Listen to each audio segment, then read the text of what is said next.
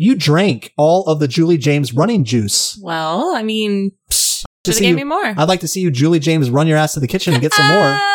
What are you waiting for? Repour. what are you waiting for? Yo, falsetto. What's your favorite line and scene from this slick flick pick? I know what you did last summer, 1997. Question. What is your favorite line of dialogue from this flick? This flick in a slicker. Get it?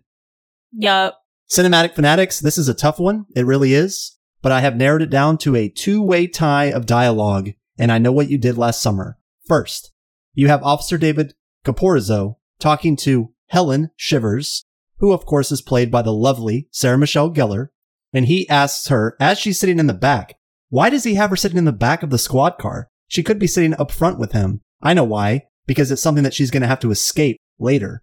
Oh, and did this killer use his hook to cut all your hair off? no, he used scissors, asshole. Just the way she delivers this line. And then she goes on to say, Listen, you little shit stick Mayberry ass reject. There's been a murder, and you are going to fry in hell if you ignore it.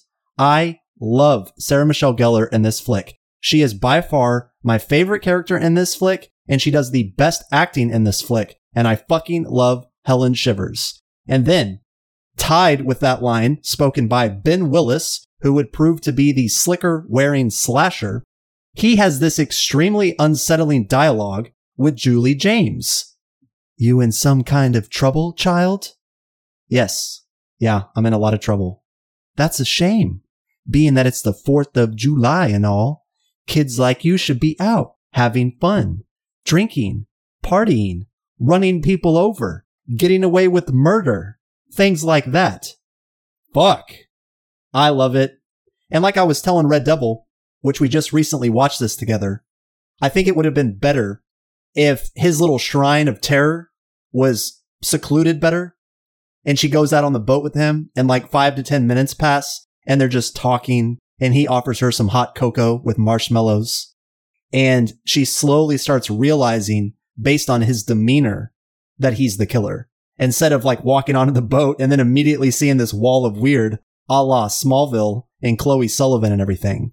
Now there were some contender lines where Barry says, played by Ryan Phillippe, let's just pretend he's some escaped lunatic with a hook for a hand and we're doing everybody a favor. Okay, that's a joke within a joke. It's great. But then I love this realization that salt water washes over Julie James' face when she's at Melissa Egan, played by Anne Heche, or Heshi, or however the fuck you say her last name. Melissa has had enough, and she says to Julie James, Get out of my house. And then Julie, realizing David Egan was not the one she and her friends hit that night, says, Oh my God, it wasn't your brother. And the music is playing, and she's far away from her friends right now. And you realize something that she realizes, which is, we were dead wrong. We were dead man's swerve curve wrong. And this is going to drive the remainder of the plot forward. And I love it. Red Devil, what is your favorite line from I Know What You Did Last Summer? I have a favorite line, and then I have a most quoted line. So obviously, I have to share both. My favorite line, I mean, I do like the one that you just shared because basically it reveals everything. We've been tricked. We don't know what's happening. But I like the little lines that I could relate to. And so I love it when Helen and Julie are headed out to Anne Heche's house for the first time. And Helen is wanting to make a plan. Julie doesn't really care. And Helen goes, We should have a plan. Angela Lansbury always had a plan. And that's so true. If you weren't watching Murder She Wrote in the 90s, what were you watching? Our gateway into true crime. That's what I say. And then, plug your ears, audience. My most quoted line of all time from I Know What You Did Last Summer. What are you waiting for, huh? What are you waiting for? I even came back from the the mic to say that because falsetto hates it when I'd say that. Now Othello's here. Let's ask Othello what is his favorite line. She just screamed so loud that she conjured up the spirit of Julie James, and now you can hear the buoy out in the bay. Oh, very clever. Very clever. Who's the sound effect guru now? Move over, Q code. Now, my favorite scene is a three way tie. Number one, the first five fucking minutes. You get this song, a remake Summer Breeze or a cover song Summer Breeze by Type O Negative. It is an example of perfect song with perfect imagery laced over each other perfectly. And even Ebert, who gave this one out of four stars and took a big fat saltwater dump on this film, he even said his favorite shot was the first five minutes. But you got this helicopter is how they used the camera technique to capture it. But you got this jagged coast, which is hilarious because that's all California. And this film is supposed to be in Southport, North Carolina. And a lot of it is. But you get this dead man swerve curve, this ominous music. The camera pans in and shows this guy in overalls sitting, looking all lugubrious and suicidal. He's drinking a beer. And then all of a sudden, just when you don't know what the fuck to expect, because you hear a rustling and it's just very, very unnerving, you get fireworks in the sky. And then it transition us over to the, well, at Kemah Boardwalk in Texas, it would have been called Rock the Dock. But it's just a great opening shot filled with menace and curiosity. My second favorite scene is when Julie James, Jennifer Love Hewitt that is, is alone in her house at night, the first night that she's back in town, and you have this haunting wind blowing and moaning, and you have this beer bottle rattling in the street. She looks out the window. She's sitting alone in the dark in the living room, and the wind is blowing this tree. And it's just such a mood setter, and I love it. And then lastly, I love when Sarah Michelle Gellar, it's a sequence when Sarah Michelle Gellar is stalked and pursued from the back of the police car all the way through Shivers as she makes her last ditch effort to sprint towards the parade. I have heard podcasts and I have read reviews where they say, like the movie or not, that sequence when she is being chased by the man in the slicker walking at a nice stroll of a pace is one of the most suspenseful chases that's ever been done in slasher film history. And I love it and I still fucking love it. So way to go. I know what you did last goddamn summer. Red Devil, what is your favorite scene or two from this flick? I really like the opening as well, specifically after the party, the 4th of July Rock the Dock event. I like when they're on the beach, they have the fire going, and each of them is telling their version of the Hookman story. It just reminds me of urban legend in how like everybody has heard some version, some rumor um, of a horror story, and they're all sitting around telling the version that they heard or what they think. And it's all in the same scope, but varying details. And then I think it's cool that they have like that hollowed out boat or that rotted out boat on the shore as well. I just thought it was that whole vibe in that scene was really cool.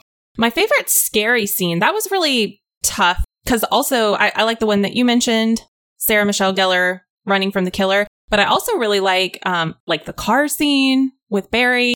I like the first time they go, well, actually every time they go to Anne Heche's house. She is so creepy. She does so, such a great job in this film. But the one that I picked was the very end, the boat scene when Julie is running around trying to escape, surrounded by water on this boat, but especially when she goes into the hold, like the fish hold, I guess. The bilge. Yeah, the bilge, where um she has to climb on the ice and, and all that. I just think that's that's amazing. That whole se- sequence. Easy, child. Easy. Are you in some kind of trouble, child? And that's one thing I appreciate about this flick is that the glimpses that you see of the killer before you actually get the face to face, it is him. It's his face, it's his body, it's his movements. So they didn't pick some stunt double to be him. And we talked about that before on a prior horror movie watch where it's almost like this cinematic license that these films get. Come to find out the killer's a woman, like an urban legend. And yet, when you saw the killer four or five times throughout the film, the size or the body movements do not match that of Rebecca Gayheart. But it's just something that's, it's allowable or it's permissible because it's a film. But this is the same guy. So I think that adds a, a certain degree of gravitas to it and credibility. I agree. Anne Heche is fantastic in this film because she's equal parts pitiful and you feel sorry for her, but she's also organically creepy. Very. And she's creepy. not forcing it. Yeah. She's just behaving like someone who has been living alone for a long time, Mhm. probably only goes into town to get tackle. and she is grieving the loss of her brother. So, Yeah. No social skills, creepy as hell. but she, she lets she lets people use her phone and she offers them tea. So she is not completely devoid of societal pleasantries. Yeah, but I, I mean, the first few times I watched the movie, I was like, oh, is she like, can she be trusted? Like, that's how creepy she was. Before we cinematically, theatrically swan dive into the saltwater, sterling stirring introduction, allow me to first gift an indelible shout out to Hair Montress. Thank you, Hair Montress, all connected on Instagram. Not only did Haley, aka Hair Montress, keep my Chemohawk mohawk looking clean, dapper, and pristine there at Wavelength Salon on 9th Street in Durham, North Carolina for a shit ton of months, but she's also a fan of Chemohawk Sessions and offered some very supportive words on Red Devil and my first review of Slick Flick Pick, which was Constantine, my premiere episode of Slick Flick Pick. Thank you, Haley, for your warm words and support. In fact, the only reason that she's not still cutting my hair is because we moved from that area and it's too far to drive two to three times a month. Because if you have a mohawk, you got to keep it looking on point. If you are in need of a new look and want to feel like a new man or woman, head on down to Wavelength Salon or check out Hair Montress on Instagram, as one of her many talents is, in fact, hair coloring. Enjoy, cinematic fanatics. And I was just thinking, Haley may have some competition, as this killer and a slicker in this film proves to be quite the barber. What he does to Sarah Michelle Gellar's hair as she sleeps. Yes. And Jennifer Love Hewitt recently dyed her hair pink, talking about hair dye. Anyway, I digress.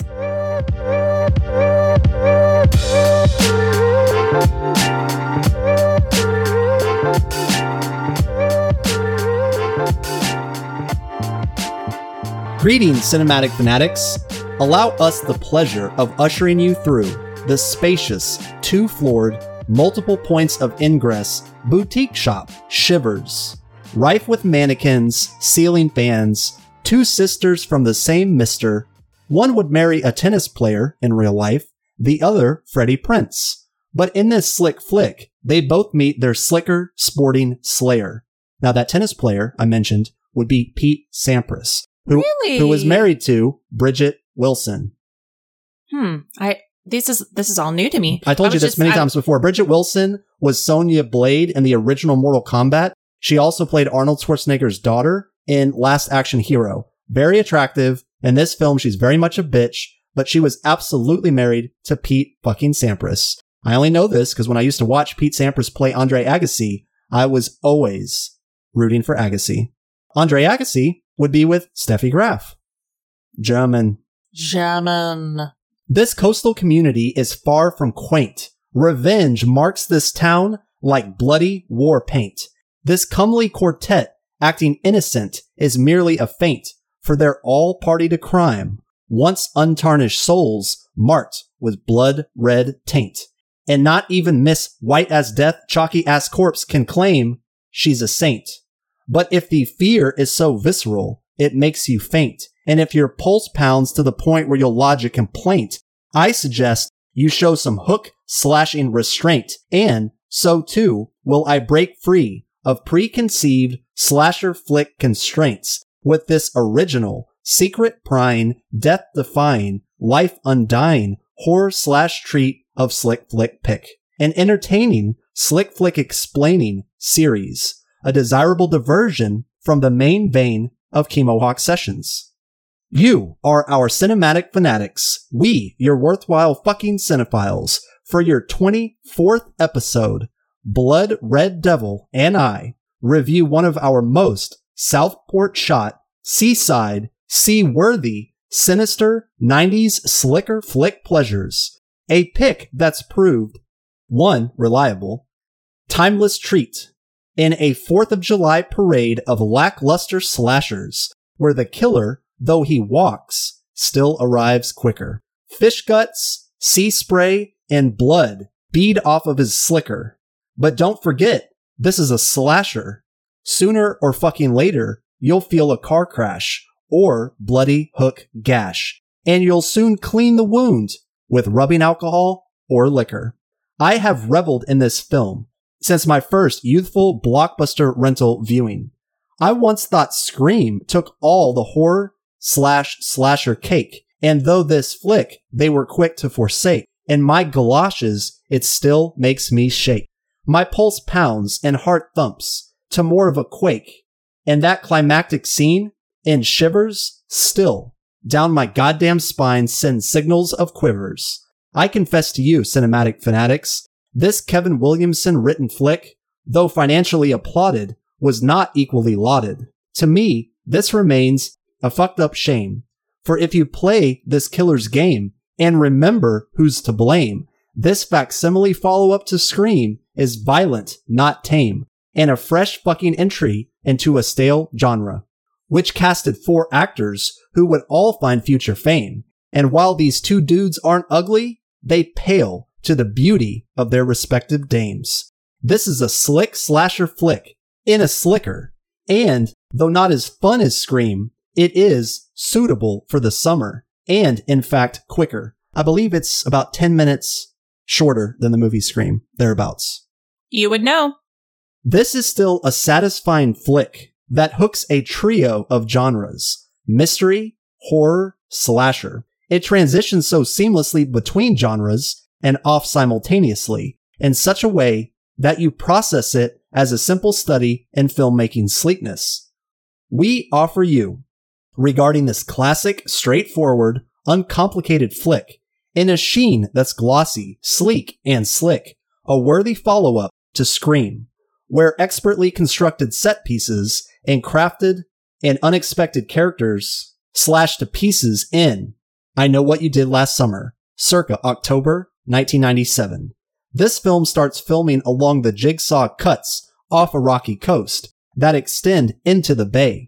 In the film's second half, once garrulous, now downtrodden Julie don't have shit to say. Not one of these sexy leads steps foot in a church, nor kneels to pray. But two of the four the hook man shall slay, and with their once warm, hot bodies they'll dearly pay. Recline, cinematic fanatics, in your favorite well-worn stale chair. Rustle up some popcorn, fresh as fuck, the antithesis to that stale ass chair we just mentioned. Zoom in and zone out as we unwind the daily grind with a slick bucking flick pick. I know what you did last summer is the flick. So very slick. Hence our F stars pick. When slick flick pick is near, stick around till falsetto prophets and Red Devil's voice you hear. Lights, camera, action, lens distraction, and with the right slick flick pick, grant satisfaction. I am your worthwhile cinephile. She is your blood red devil. You're our cinematic fanatics. Together, we all excitement unlock and run down the real world's unimaginative clock while feasting our eyes on the slick, slicker, flick, flicker, pick, picker prize. Enter with us, you cinematic fanatics, into the realm of film's fantasy as we unwind the grind of reality. We offer you pick 24, slick flick pick. Blood is slicker than water. Blood stained balustrade. I know what you did last summer, 1997. Today we'll discuss a once mild mannered fisherman, of his daughter bereaved, and though previously content, he's now aggrieved. Barry's beamer smashing into him left him quite peeved, his telling familial tattoo usually hidden under long sleeves. But one nefarious ass plot does he conceive, and at J Love's cleavage, boy, does his hook cleave. Your worthwhile cinephile, falsetto prophet, and Red Devil. blood. Oh. Blood Red Devil. And she's wearing red. Yes, I am. But I'm not bleeding. But you will be. So, Red Devil, is it fair to say that this is one of your favorite flicks in the slasher horror genre? Uh, yeah. Along with Scream. When don't do, ask me to rank them though. I, ooh, I don't know. when do you think is the most appropriate time to watch this flick? Fourth of July, near Halloween, or in the summer? Fourth of July is in the summer. I know, but that's that limits it to one day. I think, honestly, anytime you're about to go to the beach, you need to watch it. I think they incorporated the ocean just enough. I mean, you either see it or you hear it for good good chunks of the film. I feel like, okay, I don't remember what film it was, but we just did one and we were talking about the beach, and I basically was like, anything with a beach, let me know. I'm going to enjoy the movie. It just, The Fog, maybe? yeah, yeah, yeah. It must have been the fog. It's not necessarily a nostalgia thing for me because we didn't go to the beach a lot growing up, even though we were just, what, an hour and a half. I just, I really just think I like the beach. I mean, Outer Banks, love that show. And I think it has to do with the beach. Well, I mean, if, if Outer Banks was called the Brooklyn Odyssey and it was in New York, I don't know. I guess it's just, it's such a large backdrop and it's mysterious and it looks cool at night. There's a lot of cool sounds associated with maritime affairs. I It's just, understand. like creepy, you know? It's a good, it's a good creepy backdrop. Did you see this film before you knew me? No, because this would have come out, I would have only been 10. Yeah, I know, but like in the 10 years no, after. Okay. I never did. I can tell you emphatically that when I was young, Scream was very scary to me. This wasn't really that scary, but I did enjoy it. Yeah. Eerie, I think would be a good adjective or. I think it's uh, just, I think it's just a cool story. And I think the visuals are real sleek. And I've probably seen this movie about 20 times. It's under two hours. You can have it on in the background. You kind of know based on two seconds of looking at the scene exactly where you are in the film. It is an attractive cast. It's a very enjoyable soundtrack. I like it. And I think this is one of those films that the critics were simply too hard on. I think that it deserves higher than, you know, a 6.3 or a 5.7. I think this is a low to mid sevens score. Just because they've made other slashers prior to this doesn't devalue this film. When you watch films, you have to take them on their own merit. And if you had never heard of a slasher film, and this was your first time watching a hook man chase an attractive cast of youngsters, it's a good movie. I think it's a solid movie. I love it. I Know What You Did Last Summer is a 1997 American slasher film written by Kevin Williamson, directed by Jim Gillespie. Top notch cast of a bunch of people that would go on to find quite a bit of success. Love Hewitt, Sarah Michelle Gellar, Ryan Phillippe, Freddie Prinze Jr. And that's pretty much all you need right there. But then you get some people on the side. Like I mentioned, Bridgette Wilson, who played Sonya in Mortal Kombat, Sonya Blade. Then you get that guy from the Big Bang Theory that I don't give a shit about, but he dies anyway, so it's fine. Also, he's Rusty, Mhm. more importantly, Yeah. mhm. in National Lampoon. The film draws inspiration from the urban legend known as The Hook and the 1980s slasher films Prom Night and The House on Sorority Row. Now, prior to Scream, Williamson was approached to adapt Duncan's source novel by producer Eric Fee. Okay, I tried Cinematic Fanatics. I actually rented from the library and tried to read I Know What You Did Last Summer, the novel. And what I realized was it's about the equivalent of somewhere between Goosebumps and one of R.L. Stine's young adult novels, where it's clearly written for young adults. As I am no longer a young adult, I cannot get into it. But nobody is killed in that book. And it really just is more of kind of a revenge tale, almost Shakespearean. But Duncan is the author, and I just couldn't get into it. However, I can tell you right now that if I was the age I was when I first saw the film, I would have loved that book. But I read about half of it, and I just couldn't do it anymore. So that's where I stand on the source material.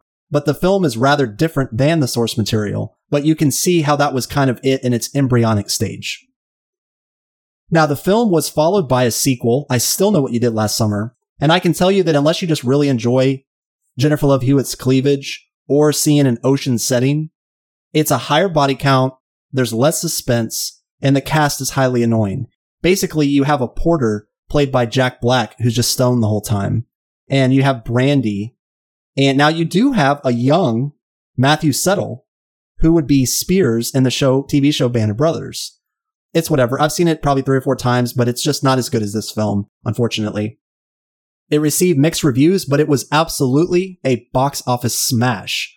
It had a budget of about 17 million. It would go on to earn 125 million. Imagine if you went to an investor and you said, listen, I'm going to give you this $17 million.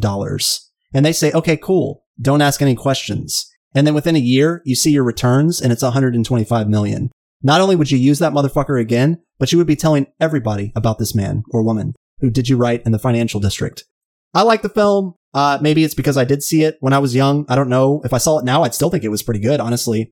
The slasher genre is hit or miss. There's moments in American history where we really want to see a bunch of slashers, and then there's moments where it's dead, like a Coke that's been out in the ocean for three days straight, sitting there in the heat. Dead, flat, lame. no longer has carbonation. They also are going to be making a legacy sequel in 2023 this year.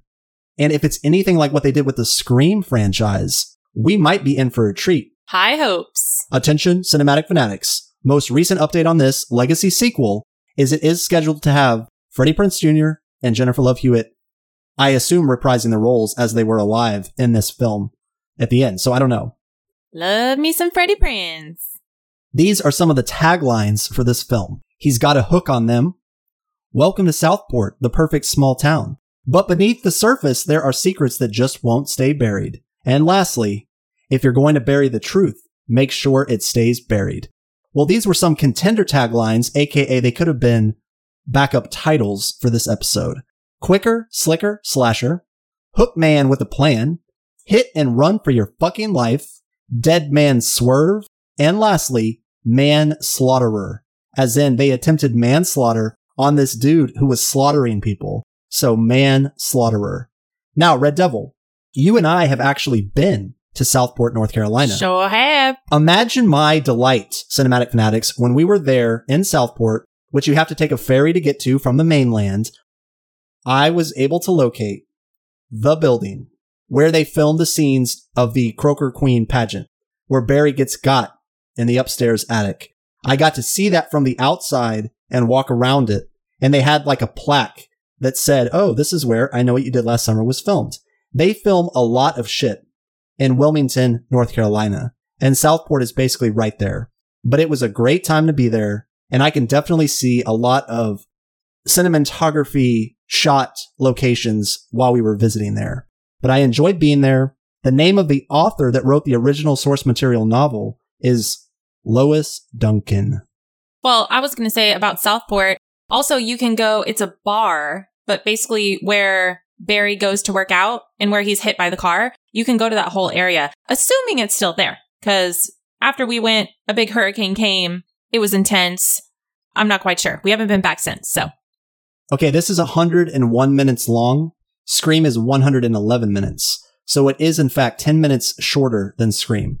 That's why I was calling it a quicker, slicker slasher. As far as casting goes, according to producer Stokely Chaffin, the producers sought out actors who were beautiful but likable. Director Gillespie recalled that though he had been unfamiliar with the screenplay source material, that 60 to 65% of the young women auditioning had read the novel as children. Jennifer Love, who at the time was mainly known for her role in the show Party of Five, was cast in the lead of Julie based on her ability to project vulnerability, which everybody agreed upon she would be the role of Julie James. Interesting side note, Party of Five also starred who would go on to be one of the most contemporary scream queens, Neve Campbell. And the slick flick that Red Devil and I will be performing after this one, Cinematic Fanatics, you guessed it, is Scream with Neve Campbell, my favorite. Okay, you love Freddie Prinze Jr. You also love Ryder Strong, Boy Meets World. I think if Jennifer Love Hewitt is a 8, Neve Campbell's a 9.6. She is almost perfect. And I've always liked her. And I'm sad that she will not be in Scream 6. However, Red Devil and I will be seeing Scream 6 in the theaters in just a few weeks yeah. as it comes out in March. Are you going to wear a scream costume? No, Mm. but I will spill Coke on my knife and then I'll wipe it off. Ah. just like he wipes the blood off of it. Interestingly enough, they originally wanted the character of Barry to be six foot two, like a large, broad shouldered football player type, because they wanted him to have an intimidating figure. But Ryan Phillippe had some mojo because he'd already been in some films and they selected him even though he was not what they necessarily had in mind up front. Also, Sarah Michelle Gellar was the titular character Buffy Summers from Buffy the Vampire Slayer. And so for her, it was a no brainer. They also considered for the Julie James character, Melissa Joan Hart, who Melissa Joan Hart would go on to be in an Are You Afraid of the Dark episode. Uh, and she's freaking Sabrina the Teenage Witch. The Frozen Ghost. I think it was Tale of the Frozen Ghost. Well, anyway, Salem. That was her black cat. Othello, you're my black cat.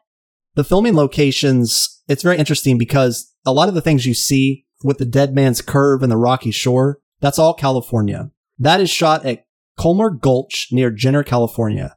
This is where you have the blind curve scene, and you have the, oh, they're on the beach and there's the boat and they're telling their little ghost stories. One thing I've noticed about these types of films, obviously I like the suspenseful moments, but the scenes that I really enjoy, whether it's I Know What You Did Last Summer or Scream or Urban Legend, it's when the characters get together on a college campus or wherever the fuck they are and they try to ascertain what's going on. They look back in the past because it's always linked to the past and they try to put their collective noggins together to solve the mystery. Those are the scenes that I like, whether it's at a coffee shop or a bar or a dive bar. I don't care if they're doing fucking jello shots. I just want them to be sitting together, trying to piece together what the fuck is happening. This is a great soundtrack.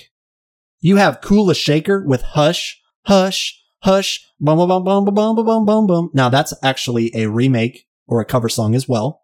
Summer Breeze, another cover song by Type O Negative. Love it. DUI by The Offspring. So that really loud, fast song that's playing on the radio that Barry's like, what is this shit? That's The Offspring. Soul Asylum. I've always loved Soul Asylum, not to mention Toad the Wet Sprocket. Our Lady Peace, Clumsy. I don't recall that playing during the movie, but I love them and I love that song. Now, one of my, my two favorite songs in this flick, it's 2Wicky by Hoover Hooverphonic, and that is played at Shivers when Sarah Michelle Gellar is getting her ass stalked by the Hookman. Also, I love, love when Jennifer Love Hewitt and Sarah Michelle Gellar are driving up to the creepy witch's house and it's Don't Mean Anything by Adam Cohen. So that's like nine songs that I love off of this soundtrack. Now, Ebert, who we will get to at the end of this review, he took a big bloody hook stain shit on this film. But he said, and I'm going to get to his review in more detail later, but this fool said the best shot in this film is the first one. Not a good sign. I Know What You Did Last Summer begins dramatically with the camera swooping high above a dark and stormy sea and then circling it until it reveals a lonely figure sitting on a cliff overlooking the surf. The shot leads us to anticipate dread, horror, and atmospheric gloominess. But alas, it is not to be. Well, shit. Thanks, Ebert, for bringing us. I'm us down. starting to wonder why you even read his reviews because I feel like a theme, at least with the movies that I do with you, is we totally disagree with his reviews. Well, there's many answers to that inquiry. First of all, it's a mixed bag. So this is now 24 Slick Flicks reviewed. I would say that Ebert and I see eye to eye about 75% of the time. He has given several of the films that I have reviewed three, three and a half or four stars. Absolute Power, Strange. So Absolute Power got like three and a half or three stars. Strange Days was four out of four. And the list goes on. He gave Scream three stars. He also gave Scream 2 like three stars. Clearly, I, I've touched a nerve here, cinematic fanatics. But even if, let's say, he shit on every movie that I love, I would still go over his reviews because one, he's one of the few reviewers that takes the time to fully analyze and give real well thought out examples. And it's to keep me honest. Now, this is called Slick Flick Pick. So by definition, I consider the flick to be slick, but I want to be held accountable. I want a little yin to my yang. I mean, I wouldn't get a guest on that absolutely hated the movie, although that would lead to some bickering, which some people like to hear. But like I mentioned in a white collar black belt episode, I like harmony, not disharmony. So for me, this is a magical time to reflect on films that we love. But in this case, Ebert gave it one out of four stars. So I hope Ebert gets hacked and slashed by a hookman. Oh wait, he's dead. R.I.P. Ebert. That really escalated. Mick LaSalle considered the movie inferior to its predecessor, Scream, but he described this as a smart and sharply drawn genre film with a moral center and with a solid cast of young actors to hold it. Derek Elley of Variety was also enthusiastic, calling the film a polished genre piece with superior fright elements that should perform at better than average theatrical levels. James Kendrick of the Q Network wrote, Williamson's characters are all generic types, but they're still believable as people, and they react realistically according to the situations. Lois Duncan, the author of the original novel, heavily criticized the film. She stated in a 2002 interview she was appalled that her story was turned into a slasher film. I remember reading something that said she wrote the original novel and she lost a family member to a death or murder or something. So her novel was not meant to like glorify violence. And of course, you know, this is a quote unquote mindless slasher film. If I were her, I would just be glad that my source material led to over a hundred million dollar profit. But hey, whatever. Now, accolades Blockbuster Entertainment Award 1998. Jennifer Love Hewitt, one. Favorite female newcomer, favorite actress. Sarah Michelle Gellar won favorite supporting actress. And then, of course, the boys were nominated.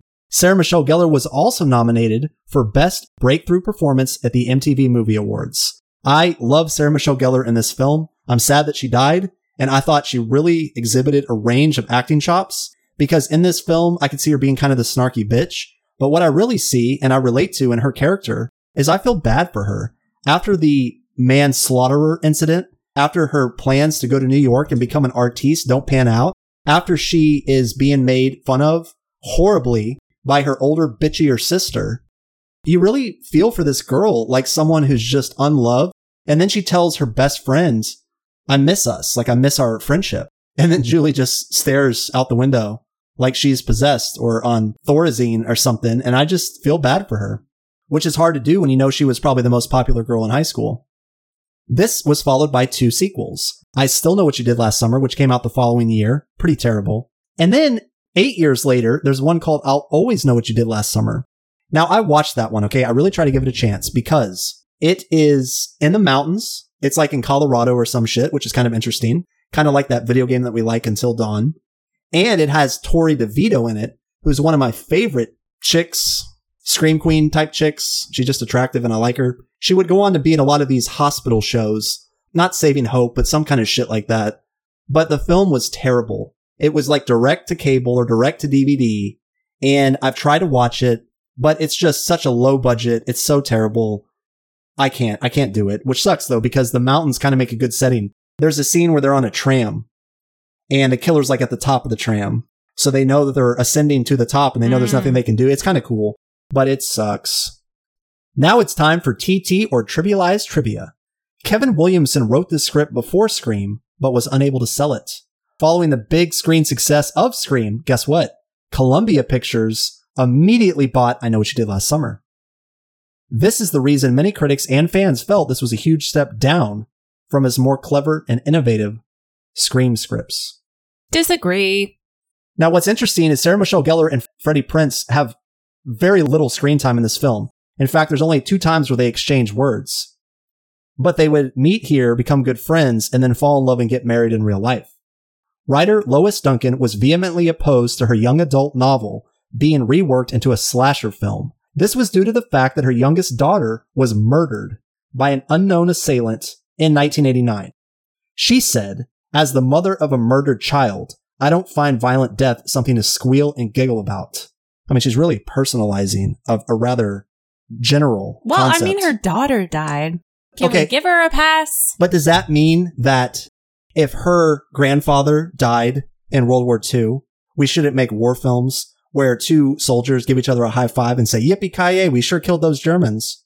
Is that insensitive? I think it's different. You need, you need to relax, Lois. That's it. Red Devil has just earned a new nickname, people. Her new nickname is Lois. Lois fucking insane Lane. oh my god, she just grabbed me with a hook. Uh, it hurts so bad. It hurts more than you think it does. When you probably thought it hurt a lot, but it's worse.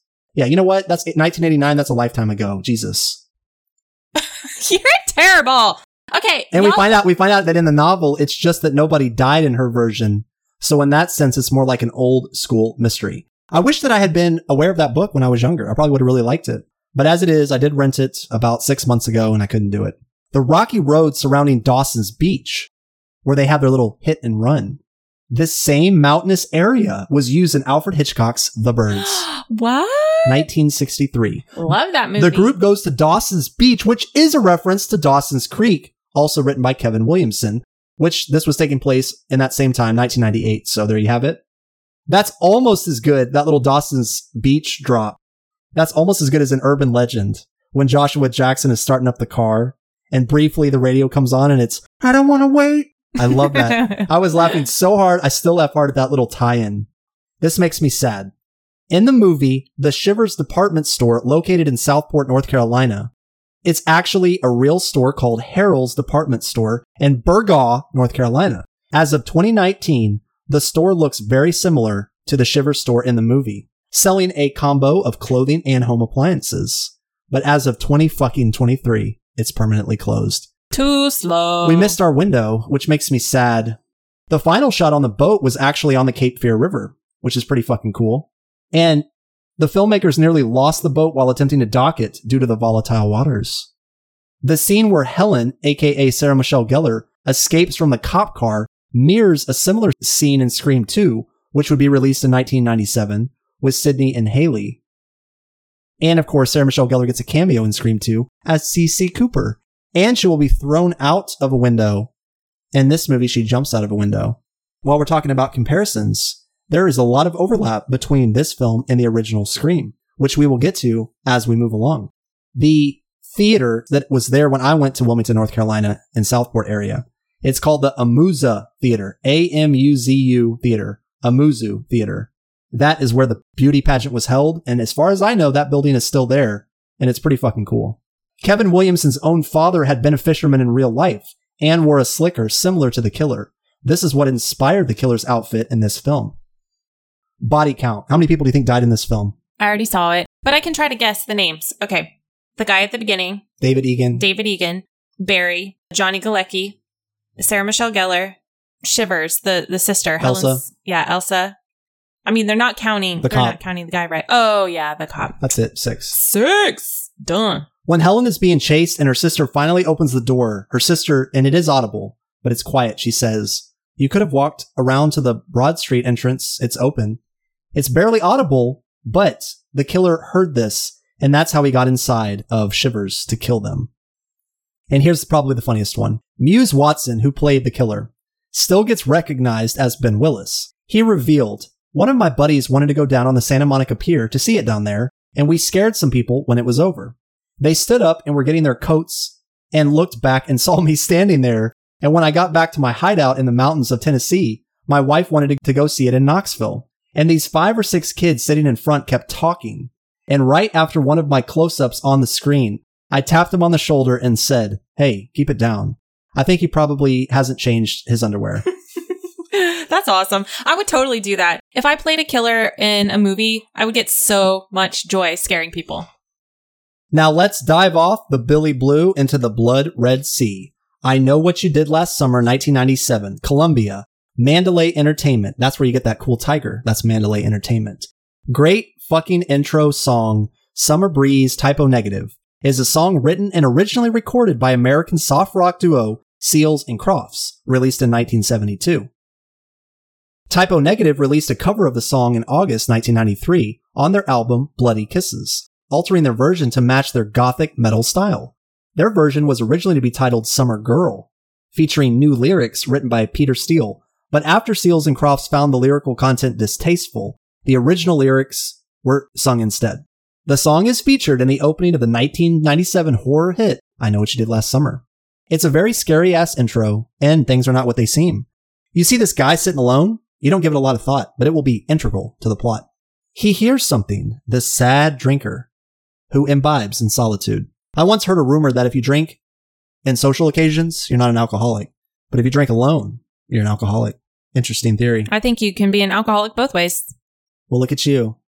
Such an analytical thinker. Mm-hmm. Fireworks saved by the bombs bursting in air. But we're going to have to wait to find out what happens to this kind gentleman sitting alone on the rocks. 4th of July. Croaker fish. Croaker Queen specialists. Man, I hope to have friends one day that are as supportive and loyal as Helen Shivers' friends who are cheering her on at the pageant. Now, croaker fish. Are you going to wear a dress or a bathing suit or bikini? Through art, I shall serve my country. the Atlantic croaker is a species of marine ray fin fish belonging to the family Sciaenidae, Jesus Christ, and is closely related to the black drum Pogonias cromis. Wow. Anyways, what? I don't. Is this really the It is- content that people want? it is commonly found in sounds and estuaries from Massachusetts to the Gulf of Mexico. Now, I looked up pictures of a croaker fish, and it's fucking disgusting. Oh, It looks like something you would expect swimming around in a pond near Chernobyl. I'm looking it up now. The name croaker is descriptive of the noise the fish makes by vibrating strong muscles against its swim bladder, which acts as a resonating chamber, much like a ball. Fascinating. Is it? Miss Helen Shivers, winner. That reminds me of Rock the Dock when they're out on the dock at Kemah Boardwalk, which we used to enjoy when we lived in and around Houston, Texas. And I love how she gives it back to her sister. Oh, a twit with a wit. and you know, as far as good acting goes, I want you to pay attention to how these characters are in the first 25% of the film. Yes. Because one, Sarah Michelle Gellar is bickering with her sister. She's taken her sister's mean comments in stride and she is more gregarious. Barry still has anger management issues. If he was in the film Seven, he would have been killed horribly via wrath, but he does still have a affable way about him. And then, of course, Julie is this kind bookworm. Ray is just kind of a goofball. They will all be different. They're like thinner. And then Sarah Michelle Gellar is smoking later in the movie. Julie looks like she hasn't eaten in a month. And they all are glum and taciturn. It's actually really good acting. It makes me wonder if they filmed part of the movie when they were early in the filming and then they waited to film the latter half of the film after they were tired and frustrated, you know? Or maybe they're just talented professionals. Maybe. Excellent soundtrack, 90s all the way, just like Scream. It's very similar to the Scream soundtrack. A lot of alternative rock, a lot of grunge. Max, to me, looks like a serial killer. He lingers a little too long when he's staring at Julie. Oh, yeah. The first time I watched this movie, I, well, up until the point that he got killed, I was suspecting him for sure. It's that look. Like a normal person that had a crush on Julie would just be like, Hi, Julie. How are you today? Is there anything I can do for you? Can I carry your backpack? This guy just rolls up and he's like, You need to wipe wipe that my shit don't stink grin off your face, Ray. Whoa. Whoa. Whoa, Max. Take it easy. Take it easy, Max. He has a death wish. I- I'm, I'm surprised Barry didn't call him Maxi Pad. That would have been funny. hey, Maxi Pad, shut your mouth, bitch. I would have laughed so goddamn hard. Everyone, I guess, is entitled to having a moment or two of looking off.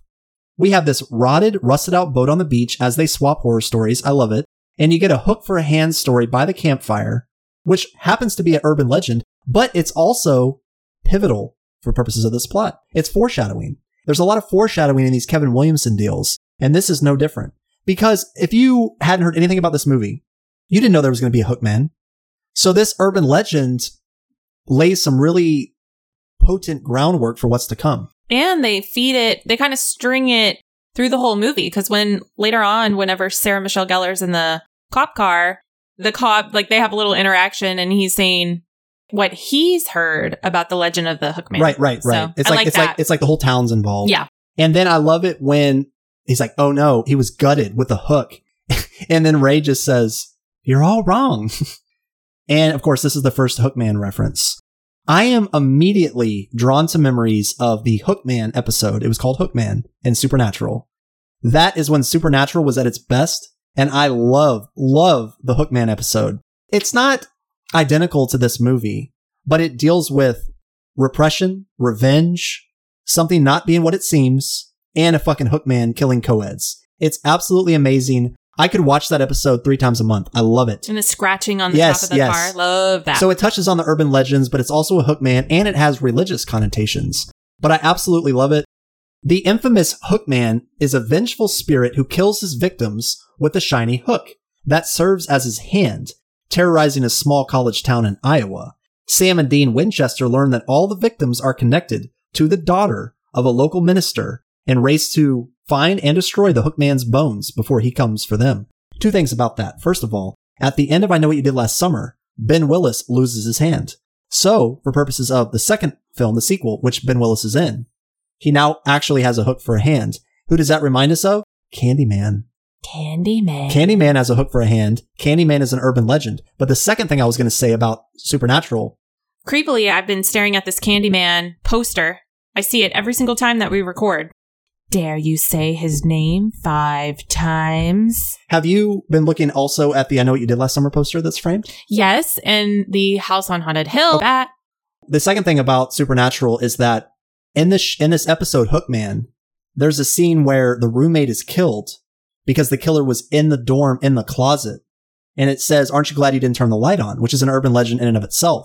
That actually plays a factor in this film as the killer is in the bedroom, and you think like, and that's why this is a cool movie because nine times out of ten, had it been Jason Voorhees, had it been Nightmare on Elm Street, Sarah Michelle Gellar would have been killed upstairs.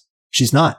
Her hair is simply cut with a message. I know. I still know. Ooh, I'll always know. in a house. That that whole scene's cool. I love that, but it's also and why? Okay, so why? Why does the killer not kill Barry nor Helen Shivers because for his masterpiece, his magnum opus to come to fruition, he has to kill on the year anniversary of when they manslaughtered his ass almost. Yeah. So Plus- he's biding his time, fucking with them, getting them scared, like terrorizing getting that them. adrenaline pumping, Right. but he's going to kill them on July 4th. So if they don't explicitly explain that. The kids kind of bounce around their theories, but I believe that is why he let them live because he could have so easily iced those fools. Sparklers. Sarah Michelle Gellar has a sparkler. Now, much like Red Devil, I love a good sparkler. They're cheap, they're fun, they're pretty, right? Love them. And then, of course, Julie being the brainiac talks about how the hook is a phallic symbol, esoterically. Julie actually seems pretty bright.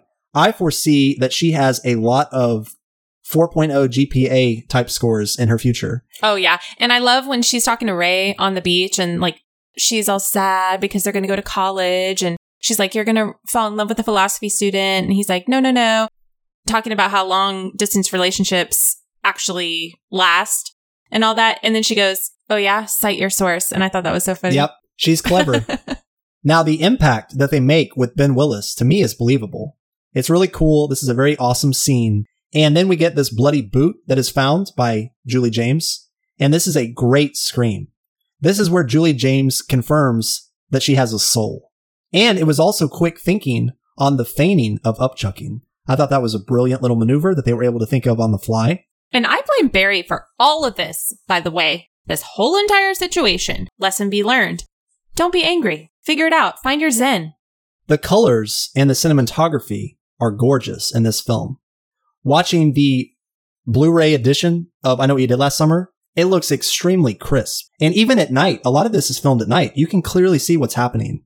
I never had any difficulty trying to piece together what I couldn't see. The colors are lively and vibrant, and it looks rich.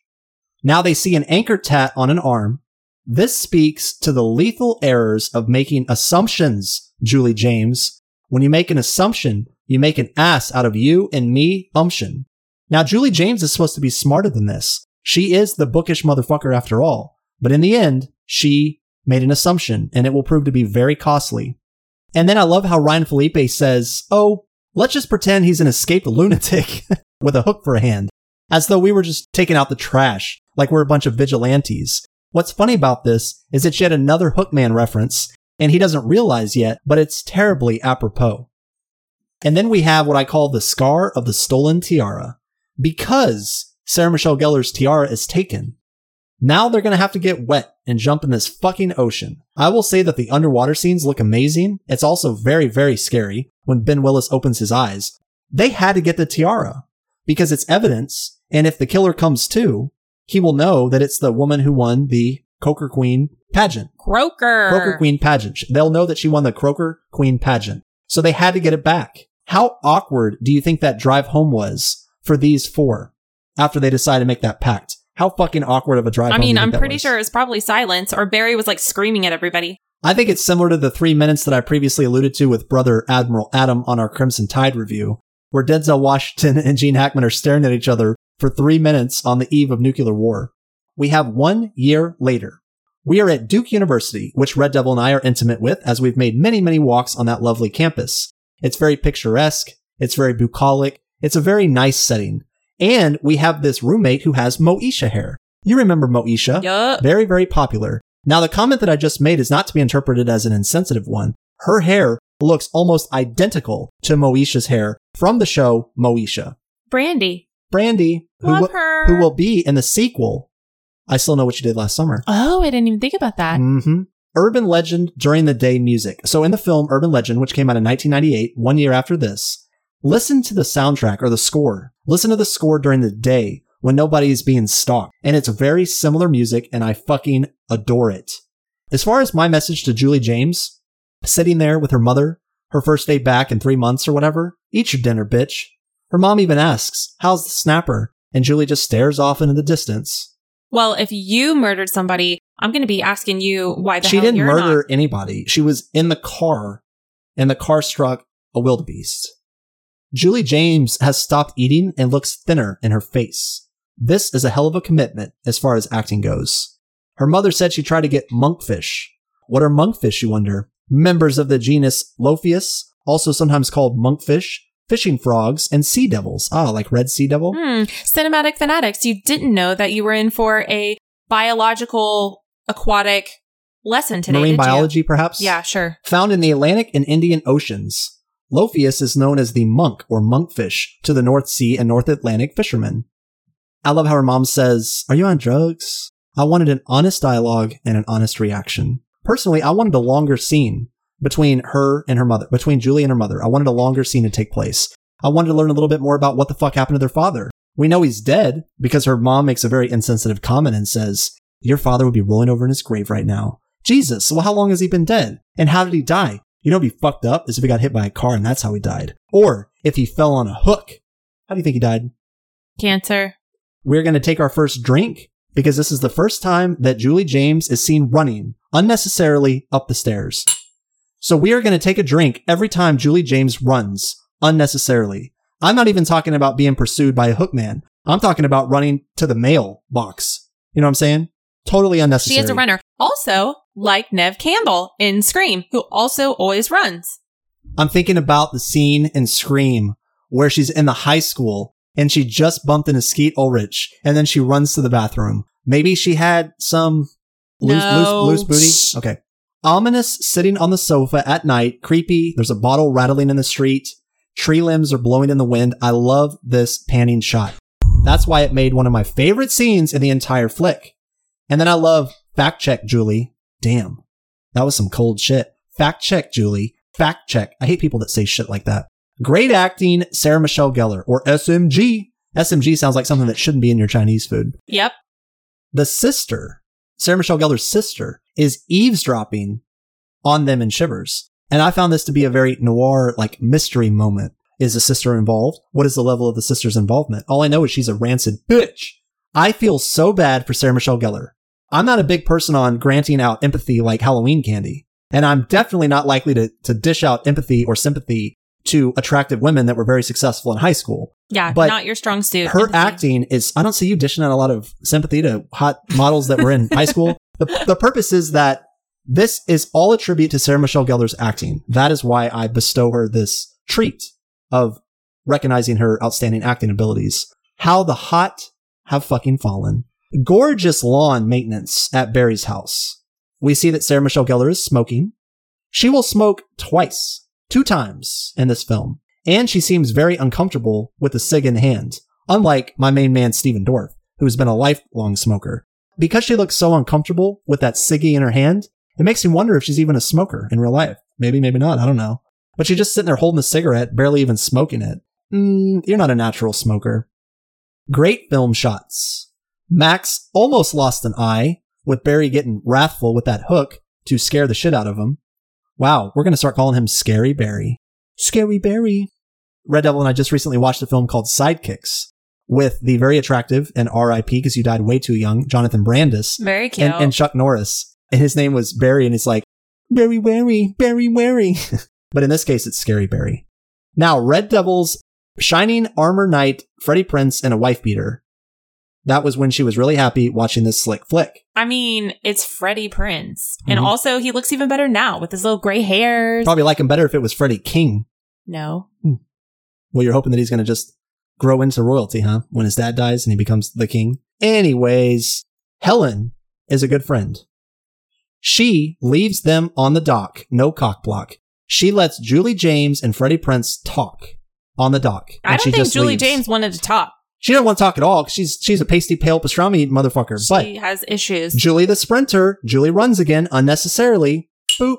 Running down the dock for no fucking reason. Shadows in the steam. I love this shot. We know what's coming. Oh shit. The hook is missing.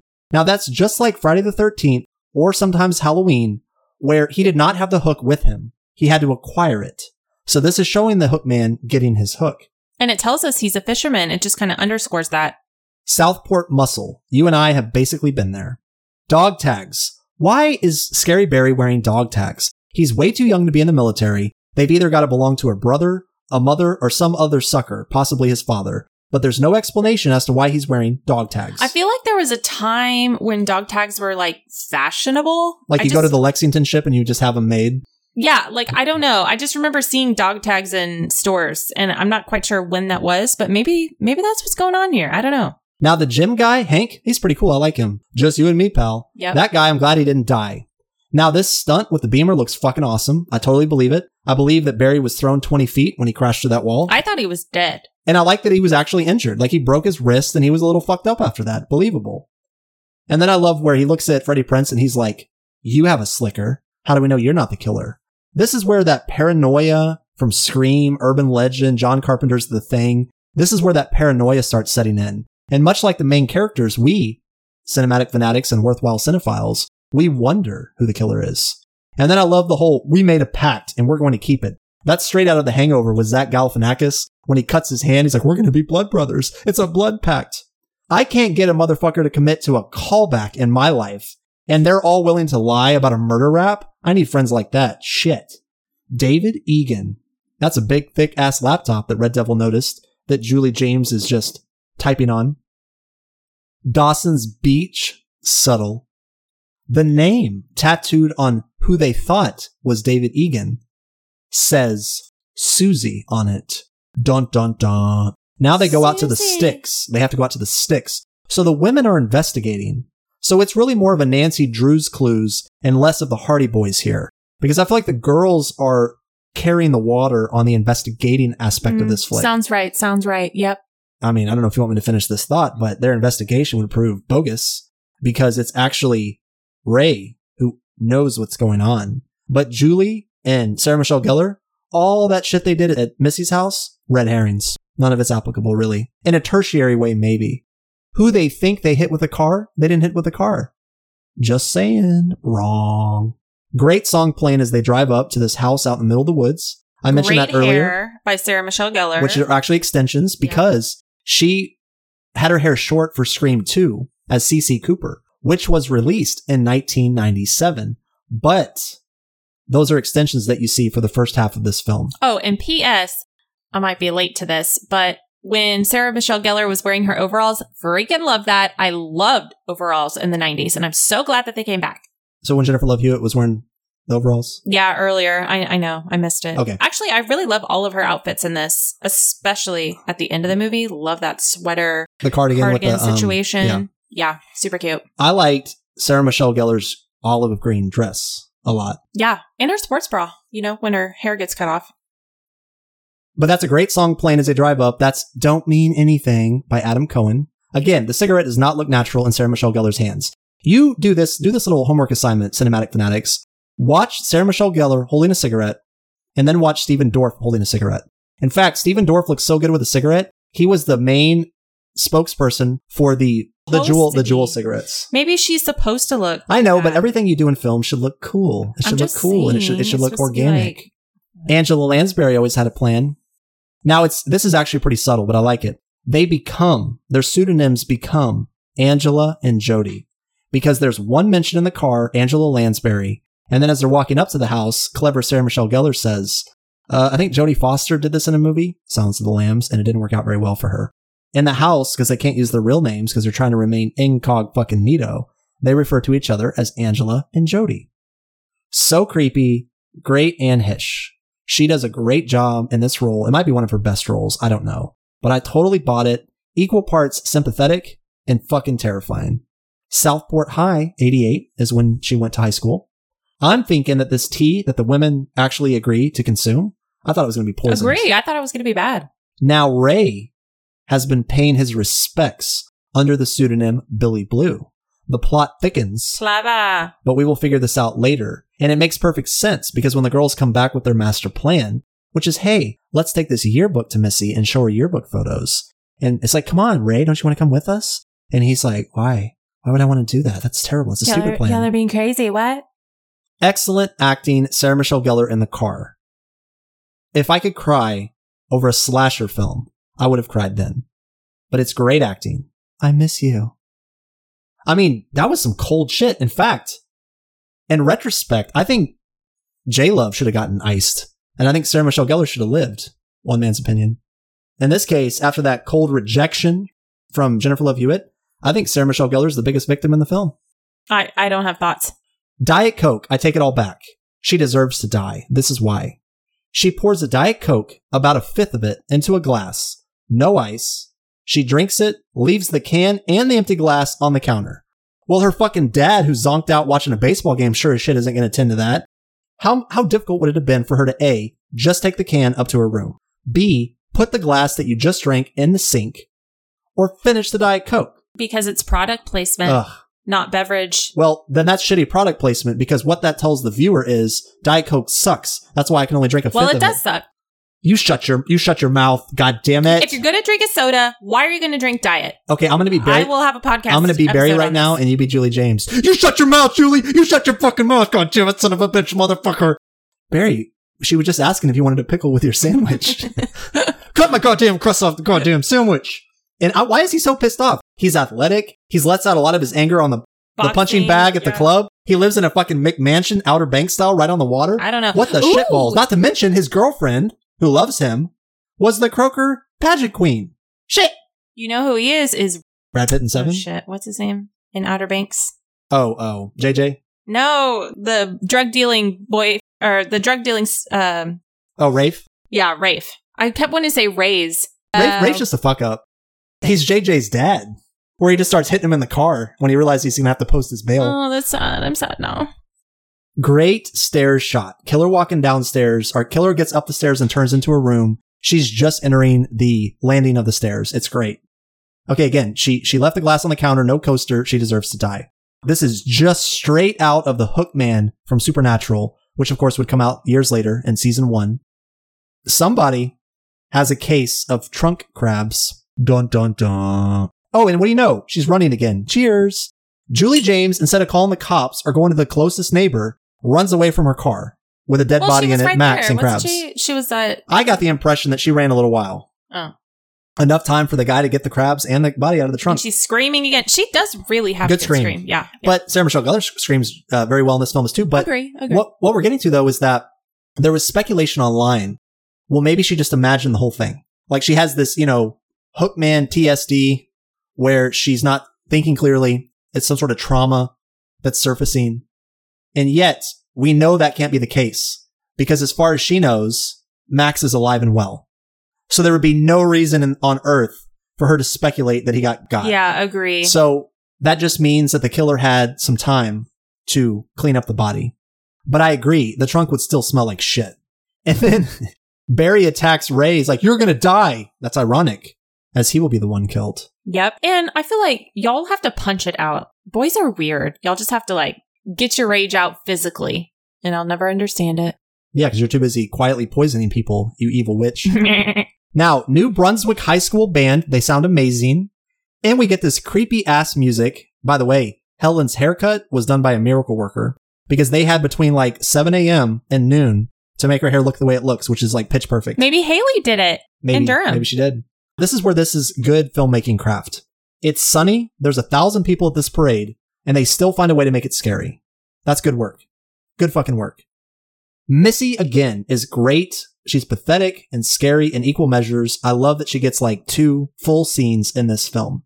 This is why this slick flick pick episode is called Blood Stained Balustrade. Barry gets got horribly and Helen has to watch most of it unfold. Nobody believes her. They think she's just delusional. But there's this big glob of blood on the stair balustrade that the cop can't see. So as far as he's concerned, she is insane. But we see it and we know it took place. That's why it's blood stained balustrade. The cop car cage, straight out of Scream 2. But I gotta tell you, that scene, the way it was shot in Scream 2, was so fucking riveting. Uh, yeah, because they have to freaking climb, over, him. Ghostface. Oh, And the way those two cops, those senior detectives get got, woo, they get fucked up by that Mm. killer. I love how it's done in Scream 2, but I love this chase sequence. In fact, the only thing that might be better than this chase sequence of Sarah Michelle Gellar getting chased into shivers is in Scream 2 when the killer is chasing them around the sound studio Ooh, with yeah, the soundproof that. walls. That was just done so fucking beautifully. Here is a similarity between I Know You Did Last Summer and Scream. The killer cleans blood off of his hook, just like they do in Scream. Now it's cooler in Scream, because in Scream it's done really quickly and it's kind of like stylish. Here it seems like it's more functional, because if he's walking through town with a bloody hook, now Somebody's gonna have a question. The music stops and shivers. Then the lights go out. Fuck. It's a great soundtrack during this scene. This is 2Wicky from Hooverphonic, one of the greatest upper echelon proficiently shot pursuits ever. She also loses her heels because she's smart. She wants to run faster. But I like before all that, whenever she's like, Elsa, Yep. Elsa. And all I could think of was Frozen. Every Well, time she said Elsa. And even though he hides as a mannequin, you know it's coming, Oh. but it still works. But the, the first few times, I didn't remember that part. Like, it caught me. But as you watch it, you can definitely see it's him. Now, the slashing on the elevator as she's trying to ascend, that's very similar to Sidney's double door lock situation in Scream. She opens the closet door to block the primary door, Brilliant. and then he's slashing his knife trying to get her anyway. Mhm. That's what that makes me think of. But also, there's this really good scene in 1998's H2O, another slasher flick sequel with Jamie Lee Curtis and Josh Hartnett. But there's a scene where Miss Lyn O'Keefe, I think it's Jodi Lyn O'Keefe, she gets on the dumbwaiter and she's pulling herself up the dumbwaiter to get away from Michael oh, Myers. Oh, yeah. And then he's cleaving at her Yeah. with a meat cleaver. Yep. So it's very similar. This is right out of Scream. She jumps out of the window, second floor, to get away from the hook man, and then looks back up at the window and he's gone. That's just like Scream. When Sidney falls off of the second story, lands on the padded boat, and looks up and he's gone. I love that technique because you got to figure it's what, about 10, 15 seconds until he's down the stairs coming for you again? And ironically, Sarah Michelle Gellar would be thrown out of the window in Scream 2, also in 1997. So here's the word of the day that I want you to remember when it comes to Sarah Michelle Gellar. Defenestration. Defenestration is the act of throwing somebody out of a window. I shit you not. Fireworks. Now, why are these fireworks important? They serve as a capitalization of it's the one year anniversary since the attempted manslaughter of the slaughterer. And those fireworks are a bright, brilliant display of that fact. It's the anniversary of his murder slash attempted manslaughter. Jennifer Love Hewitt runs a lot in this movie. In fact, it's interesting that not once is Jennifer Love Hewitt ever actually pursued by the killer in open terrain, only on the boat. I think it's because he knows that as slowly as he walks, he'd never be able to catch her ass. yeah, she's pretty fast for a little thing.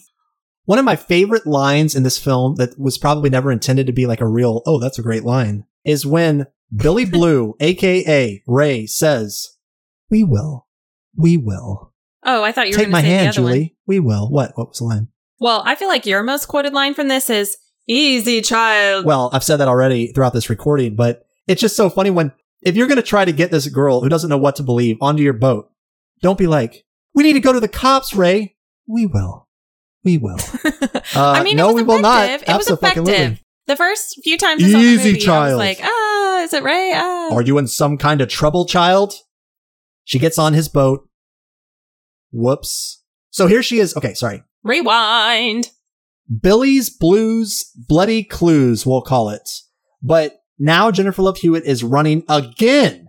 And Ray's chasing her, and his ass gets clotheslined. Damn! Just like in the WWF. He gets fucked up, and we are cheersing again because Julie runs again. But this time it's warranted. I mean, that's Yeah. some warranted running. But and she runs fast.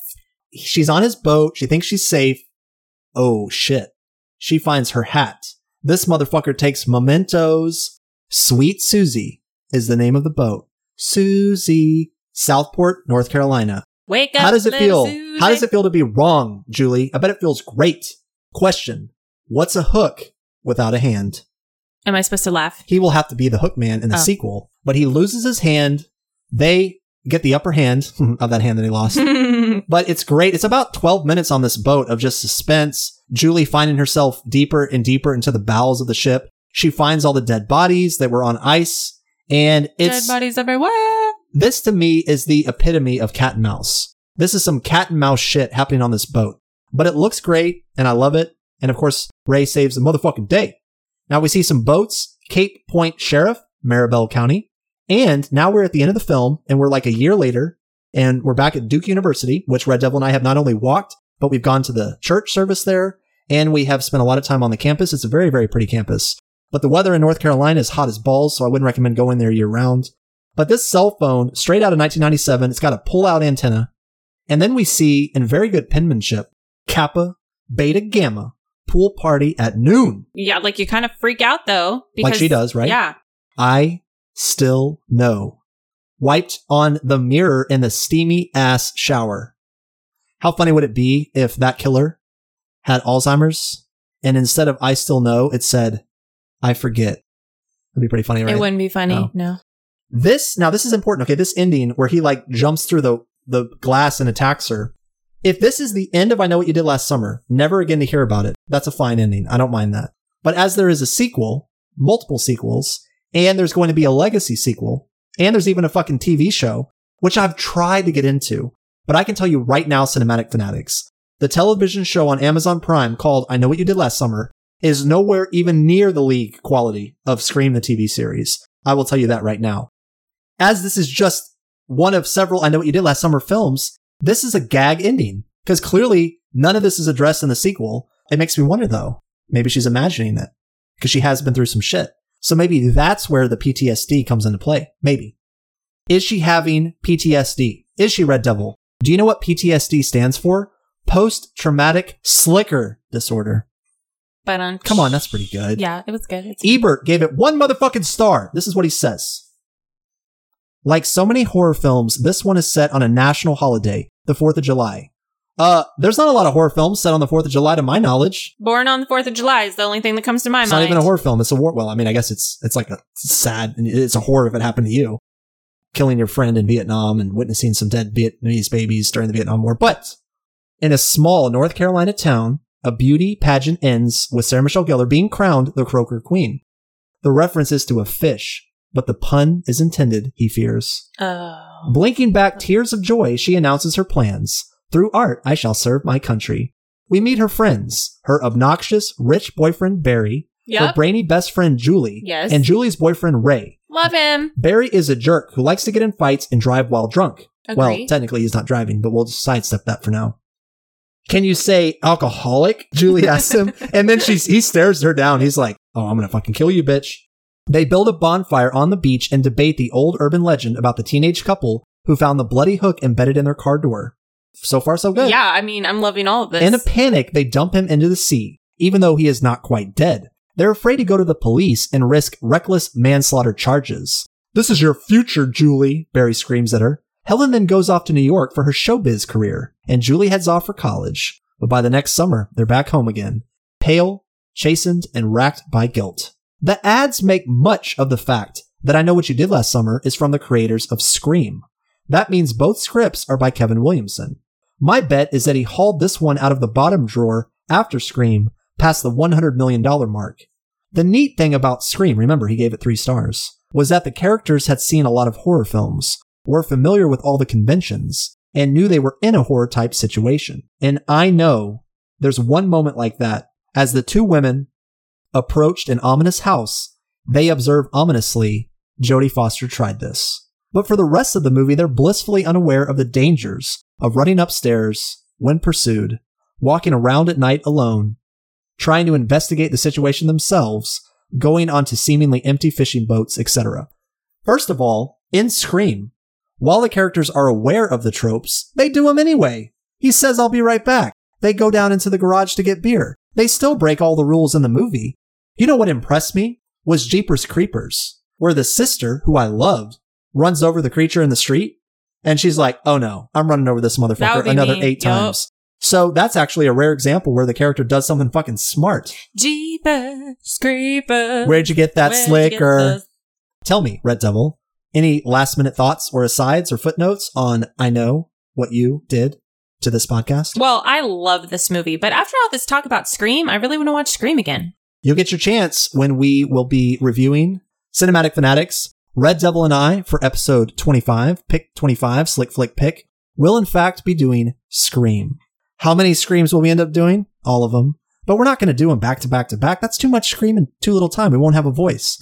I remind you all that Scream 6, for the first time ever, we will be in New York for Scream 6. New York. Courteney Cox will be returning and Hayden Panettiere, which, as I understood, died or was horribly injured in Scream 4, but who knows? Well, her brother just died. That's sad. Yeah, I know. He was young. We don't know how. Hookman? R.I.P. Hayden Panettiere's brother. You don't even know his name, do you? Brandon? I don't know. Jansen. Nice try. Whoops. This fisher slash killer strolls quicker and a slicker, but he also offers, free of charge, a nocturnal haircut. But really, it's Helen's sister who deserves to die, as she's the bitchy, callous, incorrigible older sister slut. This post high school quartet remains in a rut. Phillippe, so clean cut, with a crew cut, gets hooked right in the goddamn gut. And Gellar, in her olive green dress and bare feet, should have taken a shortcut. This seaside township is plagued with suburban legends, innuendo, and scuttlebutt. Of the aspersions, none try to rebut. Though a coastal community, I saw not one palmetto nor coconut. Julie's face remains uncut, but creepy, lonely Missy is still a nut, holding a fish gutting knife and rocking a pancake flat butt. Remember, cinematic fanatics, this one armed, hook sporting slicker man still does know. If you brave steamy showers alone, you've got to go. Soon we'll see Miss Julie six feet below. We remain always your worthwhile cinephiles, and you are our cinematic fanatics. Keep that popcorn fresh, or saltwater taffy, if you will, or at least edible, for our next Slick F Stars pick. Pick 25? Slick Flick pick. Two ghost faced dudes deceive, then cleave Neve. Prescott red handed. Scream 1996. Now I know, Very clever. I know her name is Nev I know, Campbell, it had to but rhyme. Nev don't rhyme with that shit, so it's gonna be Neve on the eve of Neve. Neve. Falsetto and Red Devil. out.